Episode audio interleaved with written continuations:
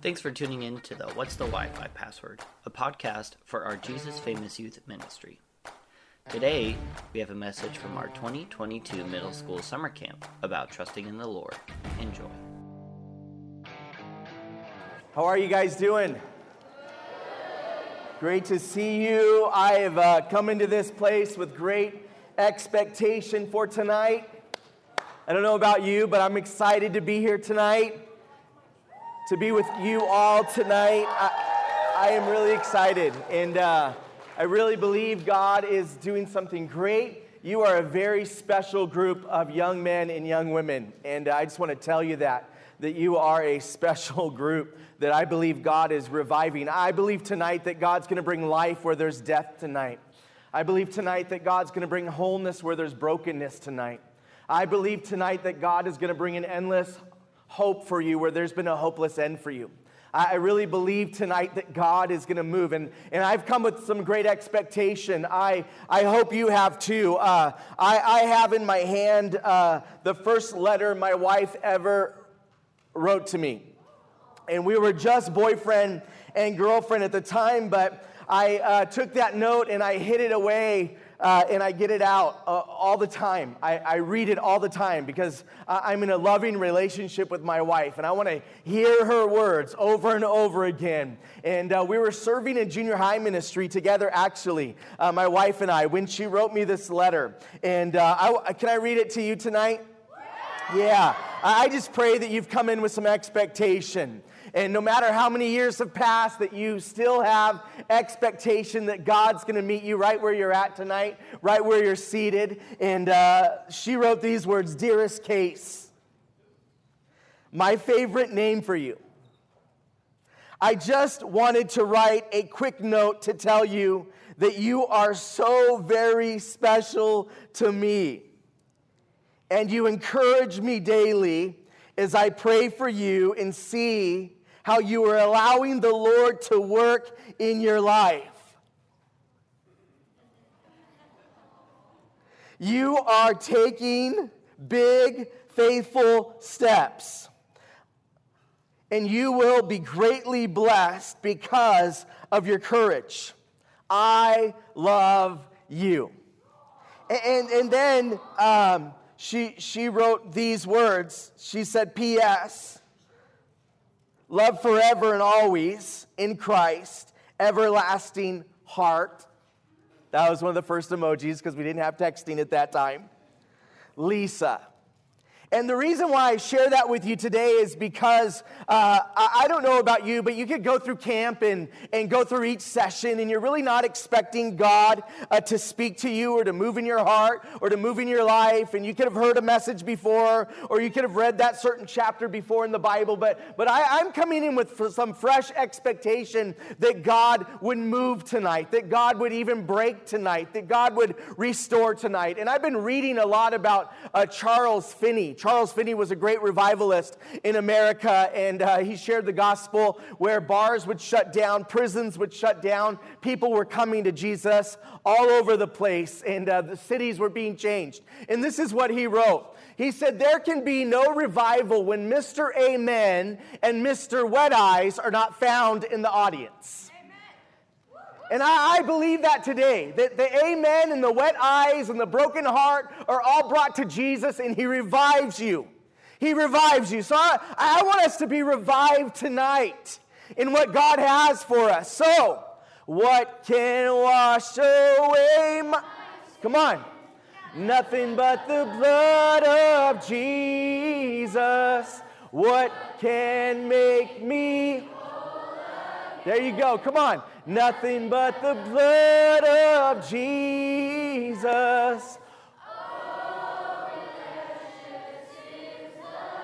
Keep going. That makes me white as.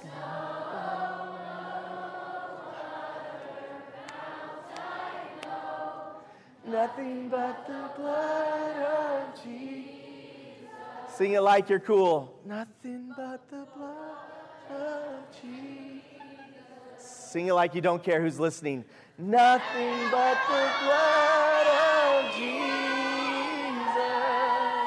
Amen. I want to talk to you to, uh, tonight about a topic that you probably have never struggled with your whole life. Uh, it's a topic that you probably have never even faced in your life, and that is how do you trust the Lord when you've been hurt by somebody else?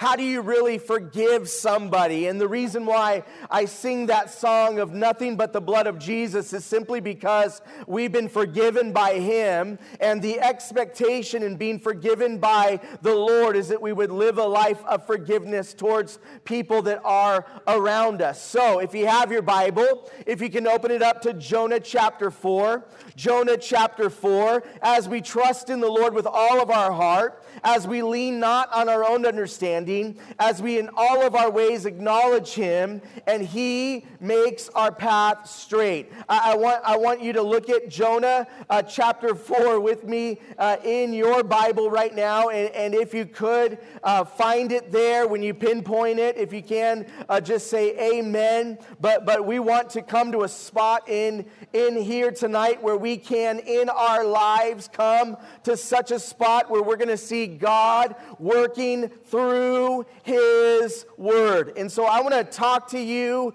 tonight about this topic of revenge. And, and, I don't know how many of you have ever wanted to get revenge, but revenge is something that is, is a very uh, costly act. Revenge is something that we can find that in our lives, it's all over the place. When we talk about revenge and not forgiving people that have hurt you, but you actually want to get back at them.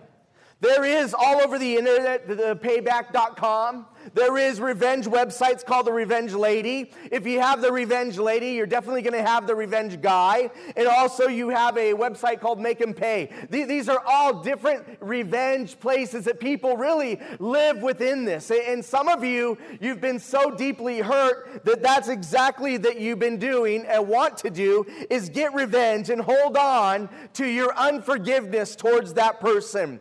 Jonah chapter 4, if you have your Bible ready and handy. Verse 1 reads, But it displeased Jonah exceedingly, and he became angry. So he prayed to the Lord and said, Ah, Lord, was not this what I said when I was still in my country? Therefore, I fled previously to Tarshish, for I know that you are a gracious and merciful God, slow to anger and abundant in loving kindness, one who relents from doing harm. Therefore, now Oh Lord, please take my life from me, for it is better for me to die than it is to live, Jonah said. Then the Lord said, Is it right for you to be angry? And so Jonah went out of the city and sat on the east side of the city, and there he made himself a shelter and sat under it in the shade till the, that he might see what would become of the city. And the Lord God prepared a plant and made it come up over Jonah, that it may be shade for his head to deliver him from his misery. And so Jonah was very grateful to the plant. But as morning dawned, the next day God prepared a worm, and it so damaged the plant that it withered. And it happened when the sun arose that God prepared a vehement east wind and the sun beat on Jonah's head so that he grew faint. And then he wished death for himself and said, It is better for me to die than to live. Then God said to Jonah again, Is it right for you to be angry about the plant? And he said, It is right for me to be angry even to death. But the Lord said, you have had pity on the plant which you have not labored, nor made it grow, which came up in a night and perished in a night. And should I not pity Nineveh, that great city in which are more than 120,000 persons who cannot discern between their right hand and their left? Notice the question that God poses to Jonah is a question I would like to pose to you tonight, and that is this Is it right for you to be angry? Is it right for you to be angry? Have you ever wanted to get revenge? To make them pay the same way that you had to pay?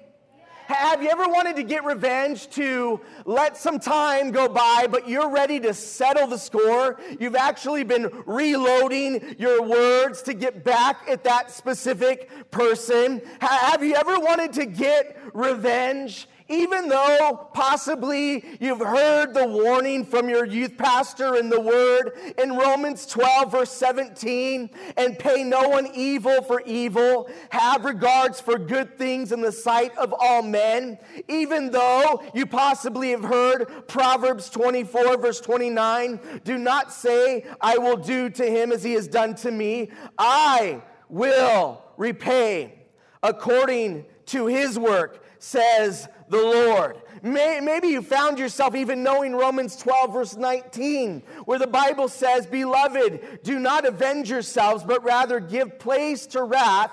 Vengeance is mine. I will repay, says the Lord. And maybe you've come into this place and you've heard the words already about getting revenge. You've already heard the formula about forgiveness, but maybe you have harbored a hurt and that hurt now has turned into hatred. And because of that hatred, you have found yourself in your own life right now that you are in a place that you would rather see that person ruined rather than revived by God. Maybe you've come into this place and the person that has hurt you, you would rather see them in pain rather than being at a place where they are pleasing and turning to Christ. Maybe you've come into this place and you are saying the same prayer that David prayed over his enemies God, smash their teeth in their mouth. Maybe you have found yourself in that place tonight where you are just like that lady, that woman, that young woman who found herself where she was just about to get married, but her fiance cut it off quick. And she wrote in the newspaper these words. It was a classified ad. It said, I, I have a wedding dress, but I'll trade it for a 38 caliber pistol. I don't know if you've ever found yourself there where you have been so hurt by someone in your life. For some of you tonight, that is your dad. For some of you tonight, that is your mom.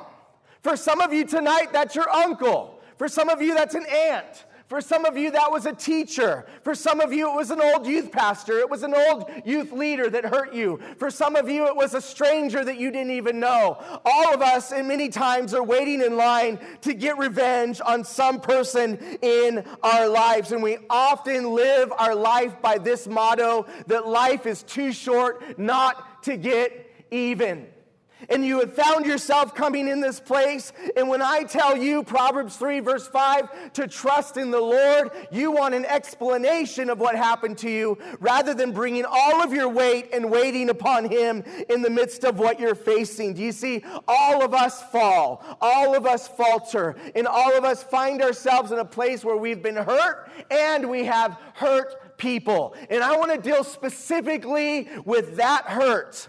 I remember my 22 year old son was 15 years old at the time. And my son said, Dad, will you please come into the room? He looked in my eyes. He said, Dad, I'm really hurt. I'm really hurt. I said, By what, son? I mean, it was my heart to protect him. I said, What are you hurt by? He said, I'm hurt by you. He said, You're winning the world wherever you go and preach, but you're losing me. And some of you right now, in the situation that you're facing, it might not be that specific pain, but you have in your life been either physically abused, emotionally abused. Maybe you found yourself even in spiritual abuse, but you have found yourself in a place where you have carried an offense and it has gone on way too long. Can I submit something to you that you would write down tonight? And that is this the tree of bitterness bears no fruit at all. It doesn't bear any good fruit at all for you.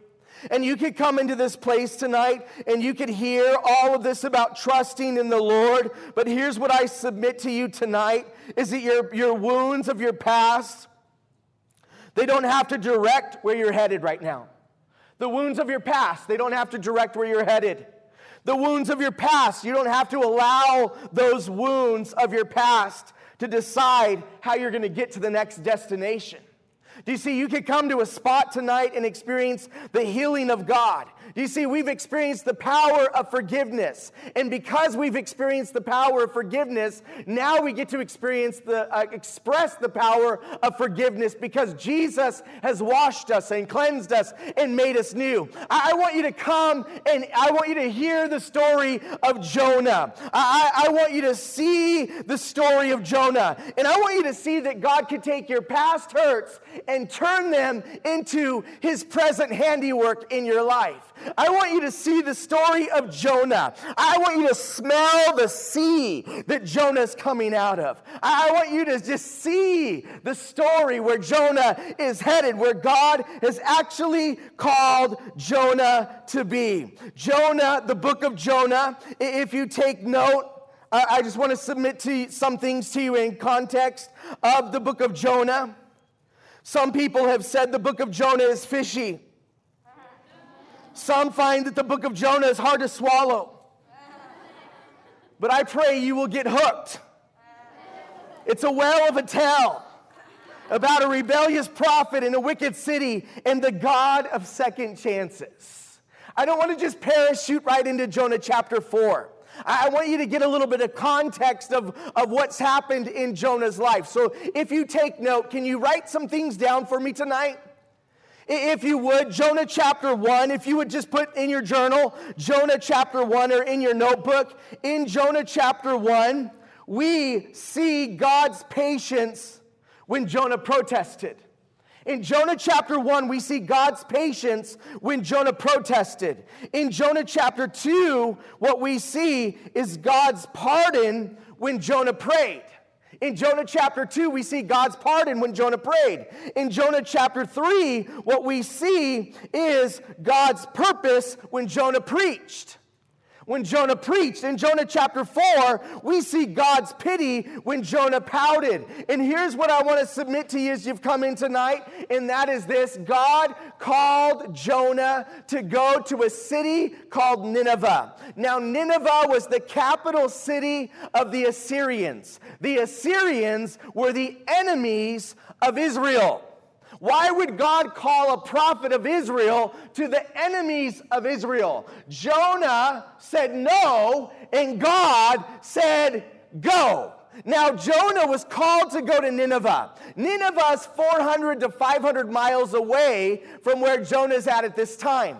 Jonah flees to the opposite side. He goes to Tarshish.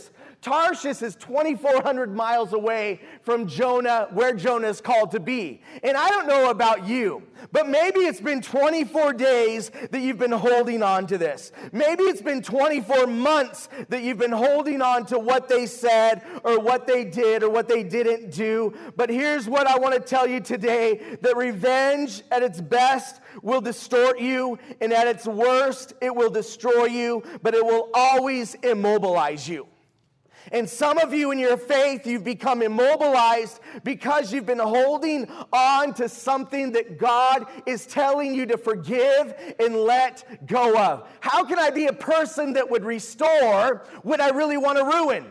How can I be in a, a, culture that's canceling everyone, but God's told me that I'm cleansed and go seek restoration with everyone? I, live at peace with all men as much as it depends on me. How can I be that person? L- listen, listen, this is what I want to encourage you to do. If you take note, write these things down. Number one, I want you to guard your heart. Can you just look at your neighbor and say, guard your heart? Guard your heart. I, I, want you to guard your heart. Now, in your Bible, if you have your Bible in front of you or on the side of you, if you would circle some words for me in your Bible in Jonah chapter 4. In Jonah chapter 4 and verse 1, the Bible says, But it displeased Jonah exceedingly, and he became angry. Will you circle the word displeased in your Bible? Will you circle the word exceedingly in your Bible? And will you circle the word angry there in your Bible? Do you see, Jonah didn't have a fishy message. Jonah was called to say eight words to the city of Nineveh, and that was this in Jonah chapter 3 Yet 40 days, and Nineveh will be overthrown. Jonah thought that the whole city God would burn to the ground, but God restored the city that Jonah hated the people that lived there. And Jonah finds himself seeing that these people were repenting and God was restoring, and Jonah was angry about it. Notice this word. It says that it, it displeased Jonah. It displeased Jonah. Uh, this word there, displeased, uh, comes to us in, a place uh, uh, of meaning that God was bringing Jonah to this place, but Jonah chose not to surrender to God in this place. And the Bible says that it displeased Jonah. It displeased. Literally, Jonah was shaking. He was shaking. Not only was he shaking, but the Bible says it displeased Jonah exceedingly. The word exceedingly there, there means a lot a lot. Jonah is eh, shaking a lot. And the word, notice this, angry is used in verse 1. It's also in your Bible if you want to mark it. It's used in verse 4 where it says, God said, Is it right for you to be angry? And then it's used again in verse 9 where God said to Jonah, Is it right for you to be angry about the plant. Now, understand this. This was no small situation uh, for Jonah. He's in this raging disposition. This is a place where he is hurt and he's hurt severely. And then this word angry means to burn or to be kindled or to glow with anger. Now, now it was used oftentimes of a fire that was heated up. And this was exactly what was happening in Jonah. Jonah's pale face was turning a fiery red. And he didn't want to give his heart to the city of Nineveh. He actually wanted to get back at the city of Nineveh. And, and you'll understand this in a moment, but, but, but here's what I want to submit to you. In these moments where you have been hurt by something that you did not expect to happen, in these moments, you have to already be guarding your heart because guarding your heart means that everything flowing out of your heart will be issuing in your life. And so Jonah brings us back to this place where I see that I need to be the person that is guarding my heart where I could come into this spot that even though I have faith, I'm still going to experience some pain. That even though God has called me to be holy, I still might experience some hurt. That even though I'm receiving His word, somebody else's word might come in and strike the very chord of my heart. Now, now you might be asking, well, how could I really do this? How, how could I really guard my heart? I want to give you some things that you could guard your heart from in regards to anger. There is in anger, there is a uh, selfish response of anger, and there's a righteous response to anger. A selfish response to anger, if you take note, always takes it out on people. All the time. A righteous emotion of anger takes that emotion and doesn't take it out on people, it takes it out on the problem. And so Jonah is called at this place to guard his heart in the midst of what he was facing. And this is what I want to guard your want you to guard your heart from. Here's what I want you to guard your heart from. Guard your heart from being hysterical in your anger. Hysterical. Guard your heart from being hysterical. You know what I'm saying? Your mom or dad says something to you and you get hysterical and you run to your room and you slam the door and you say things like, I wish I was never a part of this family. I wish I was never living here. And this is what happens when people get hysterical in their anger. There's broken glasses, there's broken doors, there's broken windows, and there's broken hearts. And oftentimes, when we get angry, we get hysterical in our anger. Some of us, we don't get hysterical, but this is what I want you to guard your heart from. If you're taking note, write this down. We get historical. We get historical. Do you remember when you were hurt? What oftentimes I do is when someone hurts me, I get a three by five card in my mind and I write down the hurt in that three by five card and I file it away in my mind. And so, in a relationship of what happens, months have gone by, the person has already asked for forgiveness, and you look at them and they, they make you upset again, and then you say, Do you remember when you did? Do you remember when you did that? Because I'm not going to forget what you've done. Listen, may, maybe it's not that you get hysterical, but maybe you get harmful in your anger. I want you to guard your heart from getting harmful in your anger. I, I, I don't want you to destroy people around you. I, I was reading of one man uh, in the news that, that decided to drop a, a, a, a four year old and a two year old and a one year old off a bridge and he killed his own kids. And they asked him, Well, why would you ever do that? He said, Because I got in a fight with my girlfriend.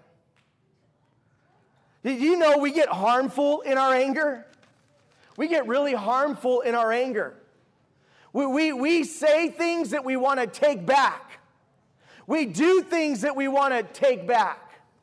But listen, you let your words out, and oftentimes, you can't gather all those words back. Here's what I want you to be I want you to be holy in your anger. Listen to what Paul said. He said, Be angry, but do not sin. Listen, I want you to come to a spot in your life where you see, man, that led me to some frustration, but that frustration is going to lead to communication, and you're actually going to deal with the problem. The problem is this, though, is that we often bury what God tells us to dig up. And we don't want to allow these situations in our lives to fester at a spot where you're saying, I can't trust in the Lord because my dad did that. My mom said this. I want you to come to a spot where you're guarding your heart. The second thing I want you to do is I, I want you to guard your eyes. I want you to guard your eyes right now. If you're taking note, I, I want you to guard your eyes. The, the Bible tells us this about Jonah. Is Jonah said to the Lord, he said these words. He said, Therefore, Jonah previously fled out to Tarshish. Why? It says, For I know, Jonah said to God, that you are a gracious and merciful God, slow to anger and abundant in loving kindness, one who relents from doing harm. Therefore, now, O Lord, please take my life from me. It is better for me to die than it is to live. Not only do I want you to guard your heart, I want you to guard your eyes. Can you look at your neighbor and say, Guard your eyes? Guard your eyes. I, want you to guard your eyes. Come, come back to me for a minute. I, I want you to guard your eyes at a spot in your life where, where you are going to filter everything that you're going to see through the character of God. I, want you to filter everything that you see through the character of God. We love to put filters on things. We love to put filters on pictures and selfies and, and everything that we post up on. So we love filters. Here's your filter the filter is the character of God in your life. Notice the Bible says, Jonah says, For I know, I know. The word know there is a Hebrew word yada. And this is how I remember it Jonah's yada helped him nada. It didn't help him at all. Jonah knew everything that he should have been doing and seeing and looking at and acting, but Jonah did not respond right. And many times you can know the right thing to do and have all the right information, but you still don't do anything about it. Now, notice Jonah was made to see the character of God. Notice he says, You're gracious, you're merciful, you're slow to anger, you're abundant in loving kindness, and you're one who relents from doing harm. Notice all of those things. And I just want to highlight them if you would. And if you're taking note, the word gracious there means to make something lovely. The word merciful there in your Bible means to be full of compassion. The word slow to anger means long time to burn. The words abundant in loving kindness mean powerful in his unfailing love. Notice the words relent from doing harm means compassion not to harm. Now, we're, we're limited on time, so I want to make sure that if you need any of these notes, just come back to me and talk to me about this. But, but listen to what, who God is. Listen to what God does. Listen to what God does. God makes lovely. He's full of compassion. It takes him a long time to burn. And notice this He's powerful in his unfailing love, and he's compassionate not to harm. Does that mark how you view things in your life. Because many times we're so bent on what they did or what they didn't do that we fail to see what Jesus Christ has done for us on the cross. We fail to see that Jesus was the one who came down out of heaven to this earth, who was betrayed, who was forsaken, who was lied about, and all of our sin was placed upon him. And we see Jesus uniting sinful humanity with holy divinity at the cross. And here's what I want you to filter everything in your life on how you see things. I want you to see things through the character of God. This is how you're going to view in your life. As you grow older, you're going to view life through a grudge or you're going to view life through God's love. That, that's the ob. You're going to view it through the grudge that you have and become bitter, or you're going to be the person that now views everything in the light of God's love. Lastly, here's what I want you to do I want you to guard your mouth. I want you to guard your mouth. I want you to guard your mouth. Notice Jonah, when it comes to his situation, Notice the Bible says that Jonah went out of the city. He was on the east side of the city, and there he made himself a shelter. And the Bible says he was watching to see what God would do to the city. So Jonah's watching this in his life and he's waiting for God, like Sodom and Gomorrah, to send fire down from heaven. He's waiting for God to bring disease or whatever might happen uh, in Nineveh. He's waiting, but that doesn't happen. The people repent, they're restored, and they're revived, and God does something very specific. All of the sudden, it happened, the Bible says. When the sun arose, that God prepared a vehement east wind, and the sun beat on Jonah's head so that he grew faint. Then he wished death for himself and said these words. Notice out of Jonah's mouth It is better for me to die than to live. This was God's prophet. But yet he sees in his life that it's better for him just to die. Then, notice what God says to him. He says, You've had pity on the plant for which you've not labored, nor made it grow, which came up in a night and perished in a night. And should I not pity Nineveh, the great city, in which are more than 120,000 persons who cannot discern between their right hand and their left? No, notice, notice this. Guard your. Come on. Guard your. Guard your. Guard your. Why? Because when you're an unforgiving person, normally you're a complaining person. When you're unforgiving, you're oftentimes complaining. I mean, you could even be complaining about the worship songs that we're just singing. Oh, didn't we already sing that song? We just sang that song Thursday night, didn't we? Why are we singing it again? I mean, can Dan come up with a new song? You know what I'm saying? Oh, it, it's too hot at camp. It's too cold in this room right now.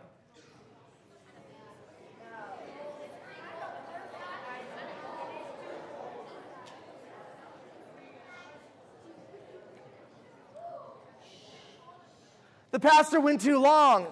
He wasn't as funny. It was too short.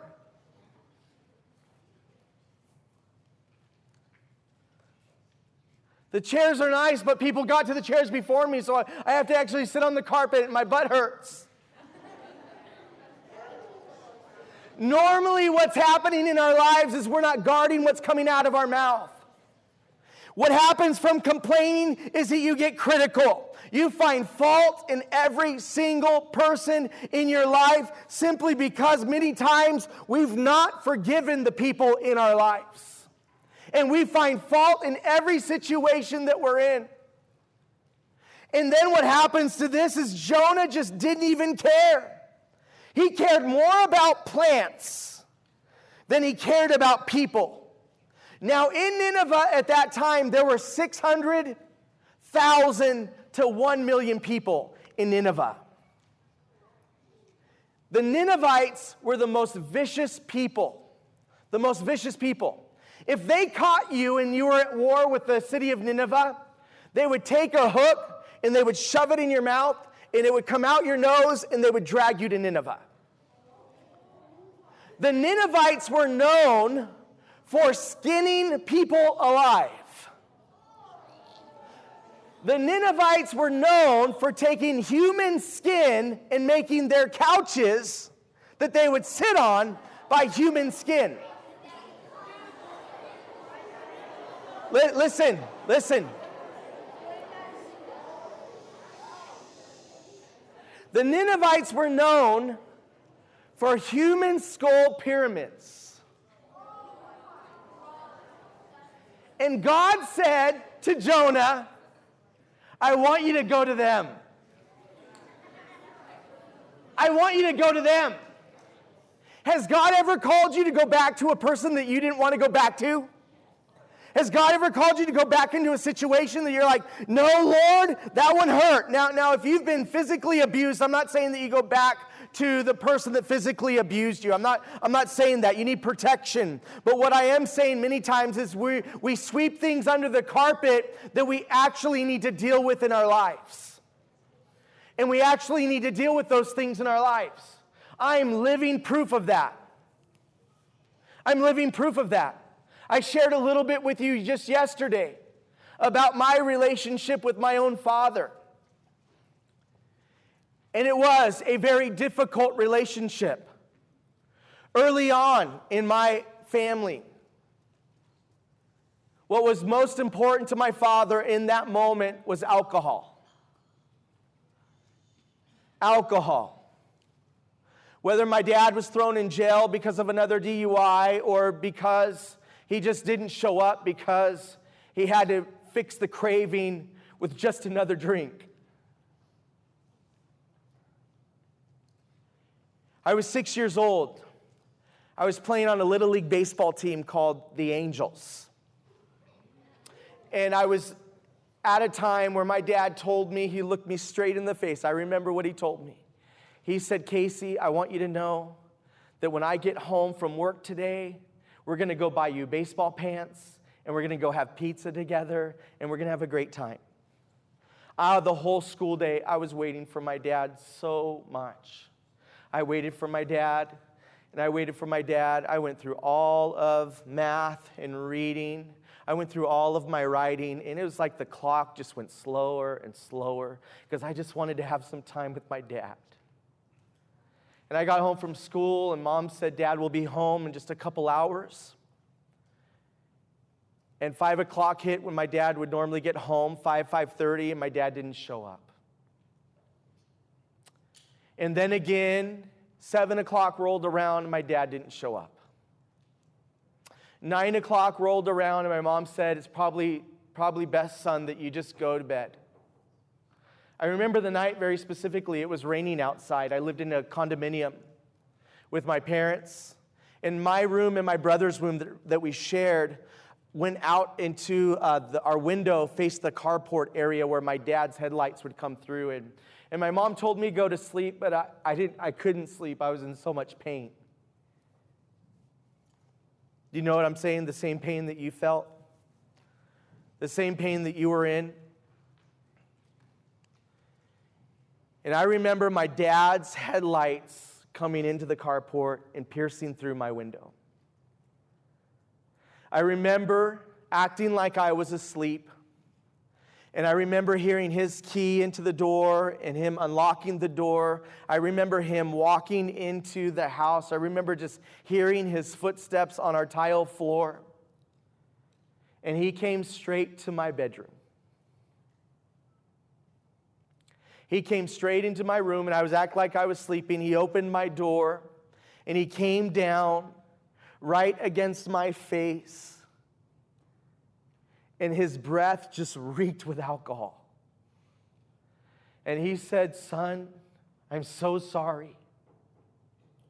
I forgot because I was at the bar too long. Fast forward Throughout my life, every time my dad would say something to me, it would end in a fight. I had so much bitterness and anger and hurt and rage towards my dad, I couldn't even stand just to look at him.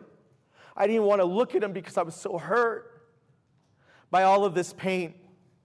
My dad came back to the Lord when I was in 10th grade. I was 15 years old when my dad came back to the Lord, but I didn't believe it in him. Even though I saw him change and I saw some radical differences that my dad would make, I held on to so much anger and bitterness towards my dad. I remember a specific night. My dad said, I, need you to be home at this time because we're going to go to this place. And so I just took a walk.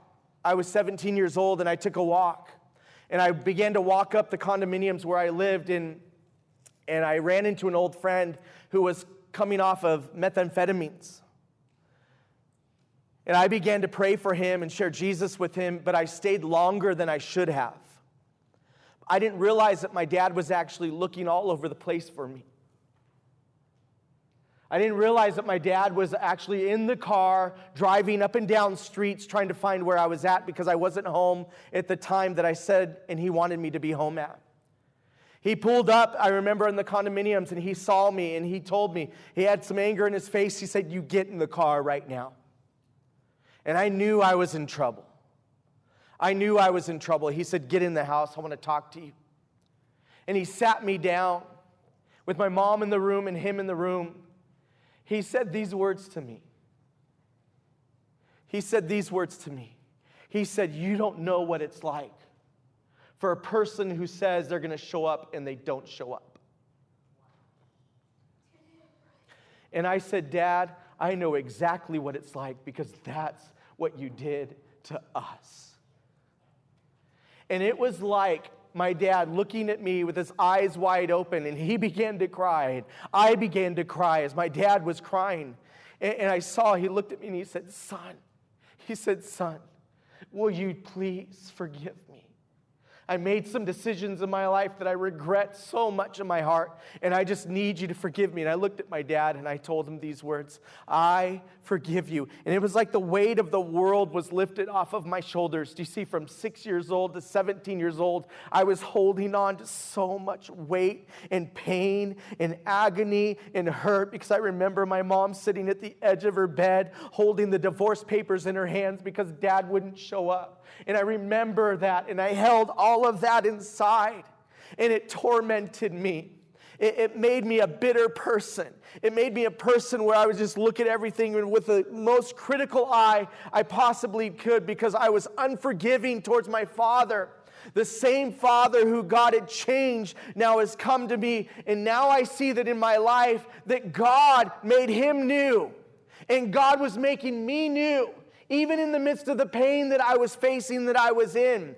And the greatest thing for you to move forward in your faith by trusting in the Lord might be tonight that you forgive. It might be for you tonight that you forgive. It might be tonight that, that you forgive. Now, now, what is forgiveness? I want you to understand that. What, what, let me just tell you what forgiveness is not first. Forgiveness is not you forgetting what happened. Forgiveness is not excusing or denying that it happened. Forgiveness is not that you are pardoning or excusing the consequences of what happened that are not under your control. Forgiveness is not covering or denying the hurt and the offense that it has caused you. Listen, reconciliation with the offender well, forgiveness might be immediate, but trust is going to take a lot of time. So here's what I want to submit to you today I want to submit that you would forgive. I, I, I, would, I, would, I would estimate in a group this size that some of you need to forgive.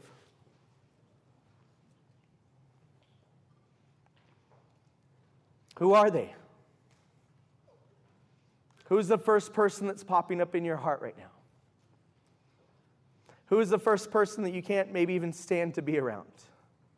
Who's the first person that in your life hurt people that you loved and they hurt you in the process?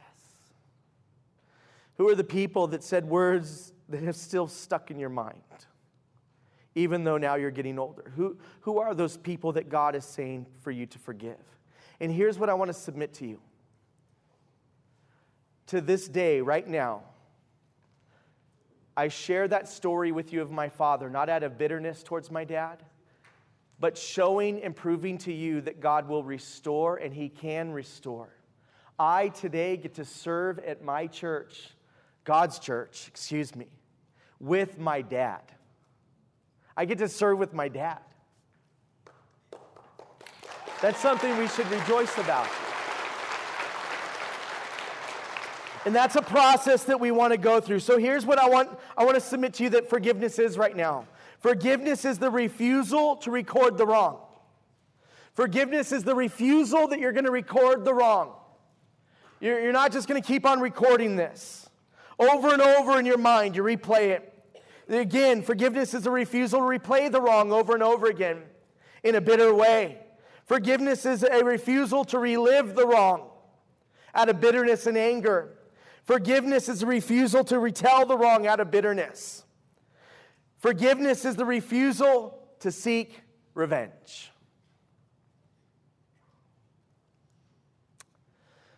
Someone has once written these words The ultimate proof of total forgiveness takes place when we sincerely petition the Father to let those who have hurt us off the hook and even ask Him to bless them.